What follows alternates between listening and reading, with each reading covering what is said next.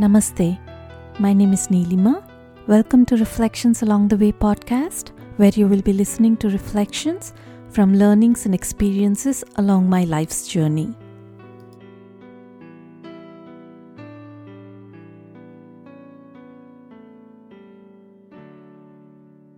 From the previous episodes, we've understood that material wealth or material prosperity alone will not and cannot give us happiness if we don't have a healthy inner personality. In the first stages, when we are trying to uh, work on our inner personality, we gain fulfillment by practicing intelligent self restraint, like the scriptures teach us to do. But what happens is generally we don't like to be told. We don't like to be controlled and uh, uh, we don't like that idea of discipline. So, typically, what is happening with most individuals today is because they think it's like a shackle uh, in terms of uh, their freedom, they avoid spiritual practices. And then there are some other people who forcibly deny themselves uh, the pleasures that they get from the outer world by following each letter of the scripture without properly understanding the context of it. So when when somebody practices uh, the, such kind of um, unintelligent uh, self denial, then then they create uh, mental suppression within themselves, which will deteriorate their personality. So, with the help of the scriptures, if we can intelligently understand what are the laws that are governing um, our personality, then we can find uh, inspiration and we can lead our lives with a nobler vision of the life and uh, we can progress towards our inner development where our uh, lower tendencies drop off automatically. We no longer need to suppress anything they just fall off automatically when we have an understanding of a higher vision. This can be probably uh, illustrated by an example from our lives, right?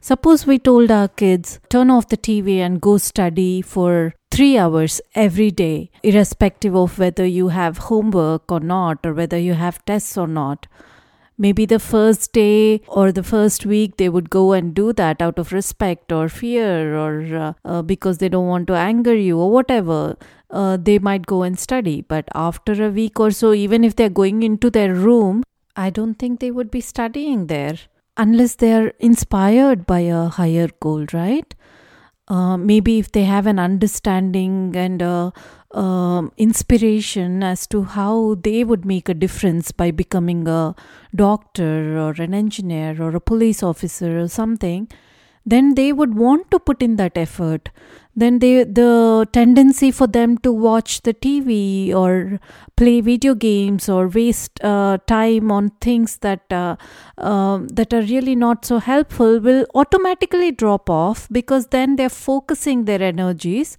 into fulfilling their goals based on that higher ideal. So basically, suppression is something that uh, results from forceful self denial. Uh, based on um, you believing in something blindly, or you don't have enthusiasm about something, or uh, because of superstition, and suppression distorts and weakens our inner self.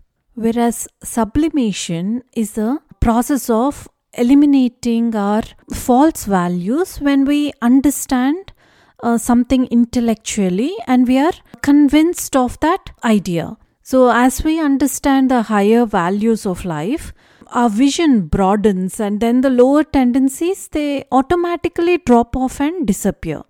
This is called sublimation and uh, that strengthens our inner self.